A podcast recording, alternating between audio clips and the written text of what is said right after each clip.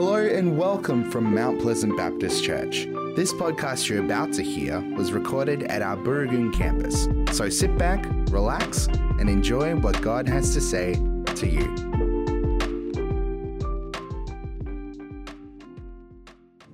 We bless you this morning, Jesus. And we declare that you are the King of Kings. And we're here because it is what it is that you have done for us. And we truly do stand in you. That our joy and our life is found in you. Our hope for eternity.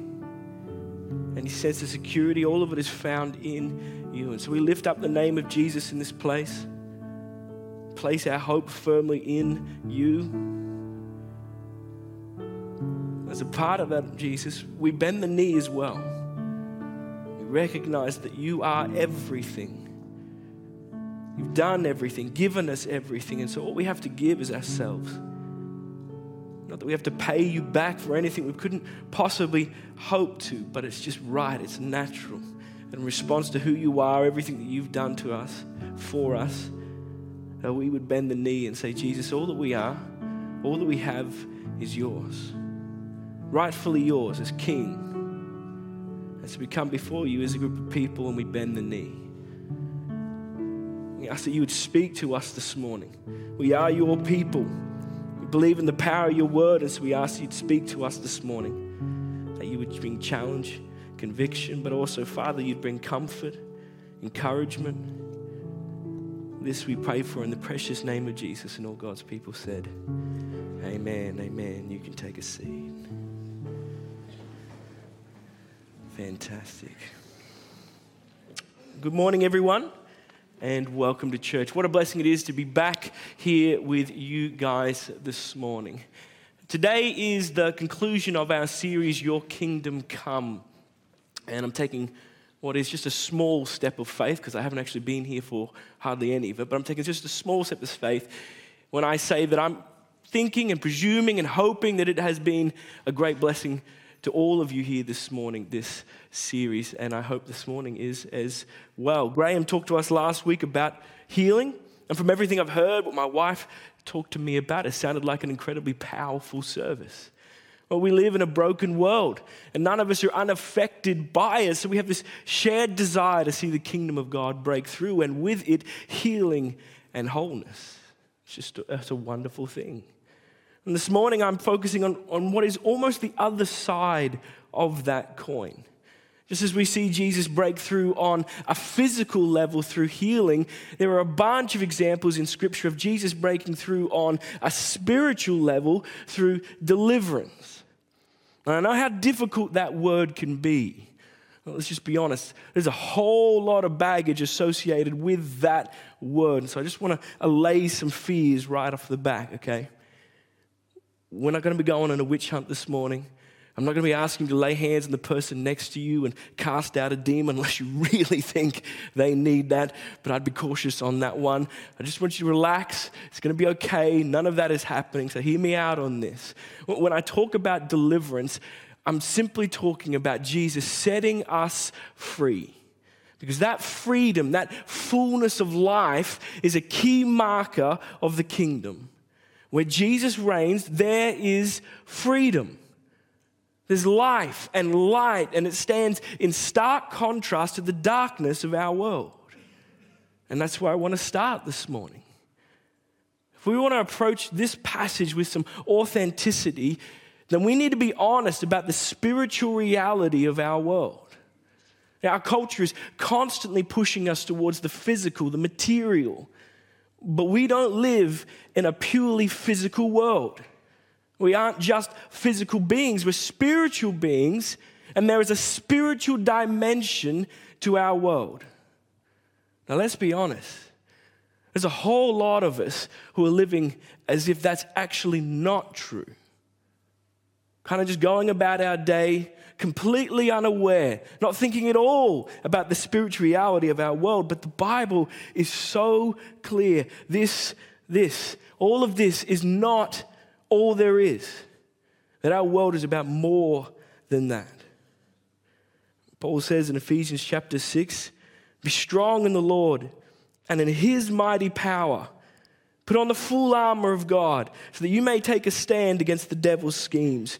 For our struggle, and he's talking to all of us here, for our struggle is, against, is not against flesh and blood, but against the rulers, against the authorities, against the powers of the dark world, and against the spiritual forces of evil in the heavenly realms. Therefore, put on the full armor of God, so when the day of evil comes, you may be able to stand your ground, and after you have done everything, stand.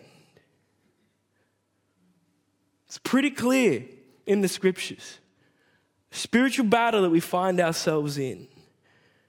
Do you know the word angelos or angel appears more frequently in the New Testament than the word for love or sin? And that's a strange thought, isn't it? Now, I'm not saying it's more important than either of those things. I don't think that is true. But I am saying the Bible spends an enormous amount of time talking about the spiritual realm and the spiritual battle we find ourselves in. And yet, there's a whole bunch of us living as if none of that is true. And it's just not right. It's not in congruence with our own scriptures. So before we go anywhere this morning, let's lay that foundation. The enemy is real. He's real. He seeks to discourage and frustrate God's people that we might be ineffective for the kingdom. And if you've never experienced that, can I say to you, that's probably not a good sign. Because that says to me that he doesn't think you're a threat. And it could just be that you're already ineffective for the kingdom. And that's a challenging thought. That he wouldn't even bother coming after you because he's not worried about you at all. That's a challenging thought. Now, we are in a spiritual battle. I've seen it time and time again when people get baptized. There's just something about that step of faith and obedience that the enemy hates. So I warn people now when I meet up with them and I do their pre-baptism booklet thing, I warn them. You're taking a big step of obedience and the enemy just isn't going to like it. So he's probably going to try to discourage you. And I had that exact conversation with a young guy just last year, just out there. And he got baptized right over there. His testimony was incredible. It was an amazing celebration. And then he disappeared for like three months. And I'm texting him, I'm harassing him on Facebook, nothing, ghosting me. For three months, eventually he gets back to me, says, can we have a coffee? I get this text late at night and I think, oh my goodness, yes, finally. I text him, absolutely, let's have a coffee. I meet up with him, man, what's happening? Where you been? He said, I know you warned me and you were right, but I just wasn't ready. I went from this incredible spiritual high through to the roughest period I feel like I've ever had where the enemy was just smashing me and I was so discouraged and I just kind of spiraled and so on and so forth. We are in a spiritual battle. The enemy wants nothing more than to rob you of the joy and the life that's yours in Christ. And yet, and this is our great hope, where Jesus reigns, there is freedom. There's life and light. That's what we're looking at this morning. But before we go any further, let's read our passage together. So open up to Luke chapter four. It'll be on the screen for those of you who don't have your Bibles here this morning. But I do always encourage you to bring your Bible so that you can check on what we're saying. For all you know, we could be speaking absolute rubbish. So it's good for you to bring your Bible and check that that is not the case. So here we go, Luke chapter four, verse thirty-one. It says this, then he, that is Jesus, went down to Capernaum, a town in Galilee, and on the Sabbath he taught the people. And they were amazed at his teaching because his words had authority. In a synagogue, there was a man possessed by a demon, an impure spirit, and he cried out at the top of his voice, go away. What do you want with us, Jesus of Nazareth? Have you come to destroy us? I know who you are. You are the Holy One of God. Be quiet, Jesus said sternly, come out of him. And then the demon threw the man down before them all and came out without injuring him. And all the people were amazed and said to each other, what words are these? With authority and power, he gives orders to impure spirits, and they come out. And the news spread about him throughout the surrounding area. So we pick it up this morning with Jesus making his way to Capernaum. And just to give you a little bit of context, this story comes straight off the back of Jesus' rejection in his hometown of Nazareth. You might remember the story.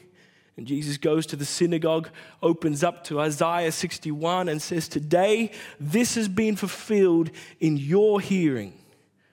In other words, he's saying, I'm the guy you've been reading about. I am the promised Messiah. Now, they weren't too happy about that. It's fair to say they didn't believe him, and so in response, they tried to throw him off the edge of a cliff. Jesus manages to escape, and then he makes his way to Capernaum, which is where we pick it up today. Capernaum itself was a much bigger city than Nazareth. It's located along the Sea of Galilee, and it actually became Jesus' base of operations for the whole next part of his ministry. So what we read of today, Jesus going to the synagogue, that wasn't a once-off. This was something that Jesus regularly did as a part of his ministry. He would regularly go to the synagogue and teach as a visiting rabbi. A little early in the chapter, it says that Jesus taught in the synagogue on the Sabbath, as was his custom. This is Jesus' modus operandi. Goes to the, t- the synagogue on the Sabbath and teaches. Now, I actually think that's something that we need to keep in mind as we look at this story, because that says to me, Jesus wasn't out here looking for a demon. He wasn't out here looking for a fight. He was there to teach. That's what his ministry was about. His focus was on the people around him, not the enemy. He dealt with that stuff when he was confronted by it, but that wasn't his focus. And so here's the tension with everything that I just talked about before. The enemy is real. We are in a spiritual battle, and we need to be aware of that.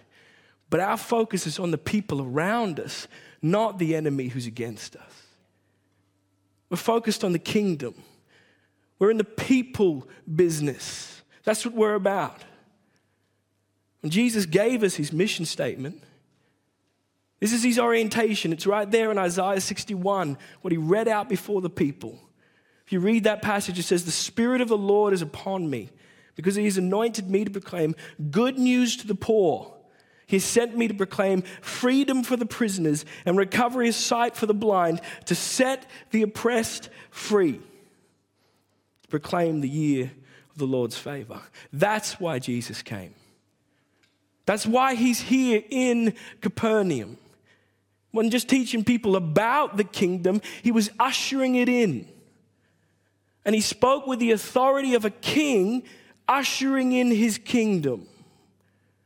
That's why it left people amazed, astonished, because nobody else teaches like that. This is a different thing. He's ushering in the kingdom. So Jesus is teaching in the synagogue, but then in verse thirty-three, we're told that he's confronted by a man with an impure spirit. It's an unusual and somewhat uncomfortable picture, particularly when you think about the context. This isn't Jesus walking the streets of some pagan city. This is Jesus teaching in a synagogue, a house of God. People of God are gathered together. It's the Sabbath, so they've come to worship and, and sit under the word. And right there with them is a man with an impure spirit. It's not supposed to work like that. It's not where the man, the demon-possessed man, is supposed to be. And it makes you think about our own context.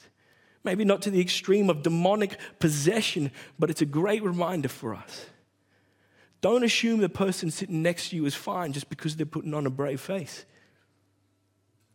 For all you know, they could be broken and hurting and desperately in need of a touch from Jesus. I'd love this to be a place where people came to church believing that God might actually want to use them. A, people, a place where people came to church ready to minister and be ministered to. It's the whole point of the body. And so it's this great reminder for us Don't assume the person sitting next to you doesn't need you, or that maybe the Lord wouldn't want to use you to bless and encourage and build up the people around you. It's a great reminder. Having said that, I'd hate for you to think that this could happen to a believer. We've got to remember this story is taking place prior to the day of Pentecost and the gift of the Holy Spirit. And if you're a believer here this morning, the scripture is very clear. You've been sealed with the Holy Spirit. The enemy can try to discourage you. He can try to frustrate you. But Second Corinthians chapter three makes it so clear. Where the Spirit of the Lord is, there is freedom. He can't take or, or possess what is God's. He doesn't have the authority or the power. And we see that in this story. In verse thirty-four, the demon says, "Go away. What do you want with us, Jesus of Nazareth? Have you come to destroy us? I know who you are. You are the Holy One of God." And I read that and I see anger and bitterness, but I also see fear. I see a being who understands the power and the authority of Jesus. It's an awareness that we see reflected in James chapter two. James says, "You believe that there is one God? Good. Even the demons believe that and shudder." They know who Jesus is. They know what he can do. You know, there's a movie that came out in the seventies called The Exorcist. I don't know if you've heard of it, maybe even seen it. Won an Academy Award and a Golden Globe. And it started this whole new genre of film, yay for us, called supernatural horror. And it's still going today. I remember watching Paranormal Activity when I was around nineteen, somewhere around there, and nearly pooping my pants. And I'm not even ashamed to say it. I hated that movie. I don't like horror at the best of times. It was just something different about this kind of movie. I hated it. I nearly pooped my pants. But, you know, I think in a real way, I think movies like The Exorcist and Paranormal Activity have subtly influenced our understanding of spiritual warfare, of what this looks like. In the movies, there's always this desperate struggle between good and evil, and you're not really sure who's going to win. But if anyone seems more likely, it's probably the demon, probably the bad guys. The movie usually starts out with some poor Catholic priest showing up to try and help, only for that guy to get absolutely wrecked as he's holding his little wooden cross. And then it just kind of escalates from there. Well, that's the narrative that Hollywood throws out again and again, but that's not what we see in scriptures. It's not what we see at all. There is no battle. There's not even a struggle between Jesus and this impure spirit. No, he speaks and it's finished. It's done.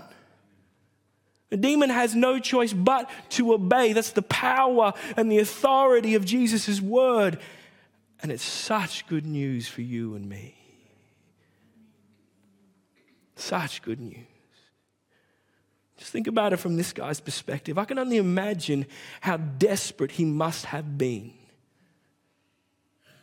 That is a place of utter darkness and despair. I can't imagine it. And yet Jesus breaks through all of that. He transforms this life's guy forever. Sets him free from darkness and despair. And he does it with a word. He speaks. And everything is changed. It's the power and the authority of King Jesus. That's what it looks like for the kingdom of God to come. But here's the best part. That's just a taste of what's to come. A glimpse. Graham shared a little bit of this quote from Tim Keller last week. I want to share the, the whole thing for you. He says, "Jesus' miracles were never just magic tricks designed only to impress and coerce." That's the bit that Graham shared. He says, "Instead, he used miraculous power to heal the sick, feed the hungry, and raise the dead." Why? We modern people think of miracles as the suspension of the natural order, but Jesus meant them to be the restoration of the natural order. The Bible tells us that God did not originally make the world to have disease, hunger, and death in it. Jesus came to redeem what is wrong, heal the world where it is broken. And his miracles are not just proofs that he has power, but also wonderful foretastes of what he is going to do with that power. Jesus' miracles are not just a challenge to our minds, but a promise to our hearts that the world we all want is coming. That's powerful.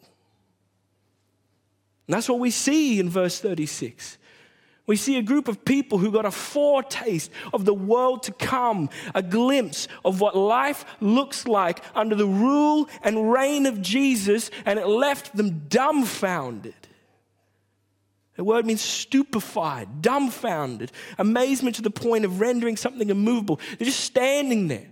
They can't believe what they've seen, what they've got a taste of. The joy and the life and the light that's found under the rule and reign of Jesus.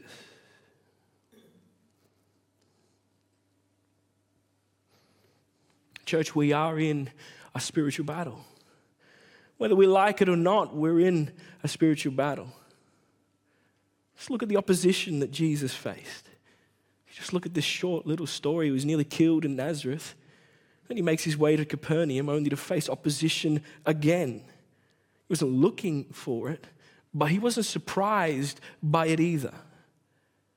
You never see Jesus go, oh my goodness, I didn't expect this. No, he's never surprised. The enemy's real. He hates God, hates the kingdom, and wants nothing more to make you ineffective for it. And yet this story says to you and me that we don't have to live in fear. We are in a spiritual battle, but where Jesus reigns, there is freedom. If I was to summarize this whole passage down into one sentence, that's what I would say. Where Jesus reigns, there is freedom and life. What does this mean for us? Because I'm fairly confident that most of you here this morning don't need an exorcism. Some of you are a little odd, grant you. Some quirky, eccentric people here this morning. But I'm still, even with you, fairly certain that's not what you need. I think the freedom that Jesus is talking about is more than just demonic possession. It's about more than that. I think about it's about walking in the fullness of life that Jesus has for you. And the truth is that you might be sitting there this morning putting on a brave face, but actually really struggling. You might be sitting there in chains, whether that's bondage to sin or unforgiveness or whatever else. The enemy can't touch your salvation, but it doesn't mean he can't try to rob you of the joy and the freedom and the life that's yours in Christ. And I was talking to a young guy a little while ago. He didn't grow up in a Christian home, came to the Lord after school, somewhere around there. But he struggled with an addiction to pornography even after he'd come to the Lord. Praise Jesus, the Lord has set him free from that now, but at the time he hadn't. And that's not to say that he doesn't have to be vigilant. He would say he absolutely would, but he's been set free by the Lord. So I asked him, what was it like walking as a Christian before the Lord set you free? And he said the overwhelming, sorry, the overwhelming emotion he had was fear. It wasn't just shame. Shame was there, but it was fear. He's afraid that he wasn't good enough for God's purposes. Afraid that he was missing out on, on the fullness of life that God had for him. Afraid that people would see him as a disappointment. Afraid of being humiliated. He's afraid of being a hypocrite.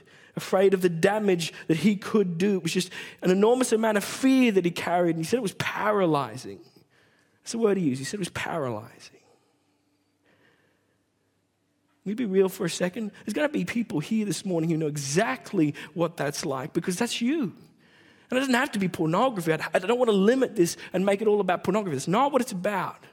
But you know what it's like to live in chains, to be paralyzed. And you need to know we love you. The Lord loves you. But he has so much more for you than that. I asked him, what did it feel like when Jesus set you free? And I got him to write it down. So these are his words. These aren't my words. He said, it's hard to explain, but I just feel at peace now. I no longer have this inner turmoil grieving my conscience. I no longer feel guilty reading the Bible. I can pray to God, and instead of spending half an hour confessing my sexual immorality, I can spend the same time thanking God for his goodness. I feel I can actually live as an adopted child of God that he set me aside to be before the universe began, and it's priceless. That's what he said. He went on to say that God had taken away that fear.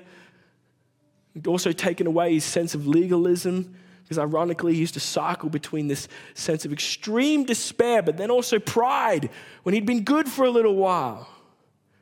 The Lord had taken that away and given a fresh appreciation of what it means to live in grace, in the unconditional love and acceptance of the Father. It's a beautiful thing. We are in a spiritual battle, but there is hope, and this is our hope. Where Jesus reigns, there's freedom and life. So here's how I want to finish. It doesn't matter who you are or where you're at. Every one of us could do with a touch from Jesus. We all want the fullness of life that he has for us. And we know that freedom, that life is found where he rules and reigns. And so the invitation this morning is for you to pray a simple little prayer with me. That as one people, we would invite Jesus to rule and reign in this place and in our lives. It's a prayer of surrender, that we might see his kingdom come. We might see the king sit on the throne and then be blessed by it. Here's how I want to do this. I'd love it if you could just bow our heads, and if every eye could be closed. There's no formula or anything like that. It just, it's just about a little bit of privacy. Blocks everything else out, and it makes this moment just between you and the Lord. That's what I want. Doesn't matter about anybody else. Just between you and the Lord. I'm going to read out Isaiah sixty-one, Jesus' mandate. And then, if you want a touch from Jesus, I'm just inviting you to pray this simple little prayer with me.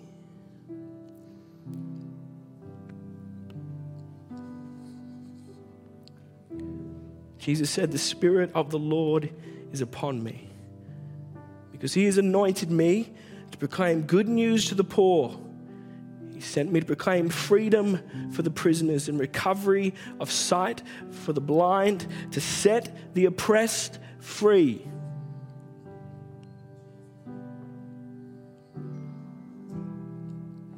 That's what Jesus said he came to do.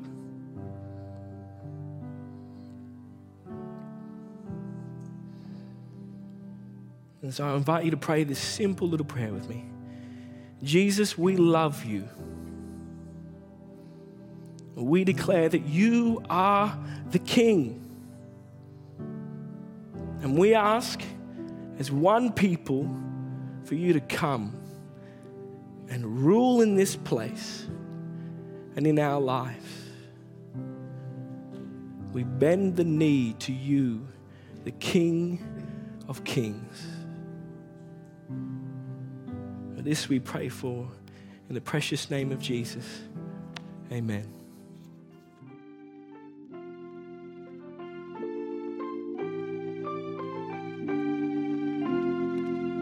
We hope you enjoyed this podcast brought to you from Mount Pleasant Baptist Church.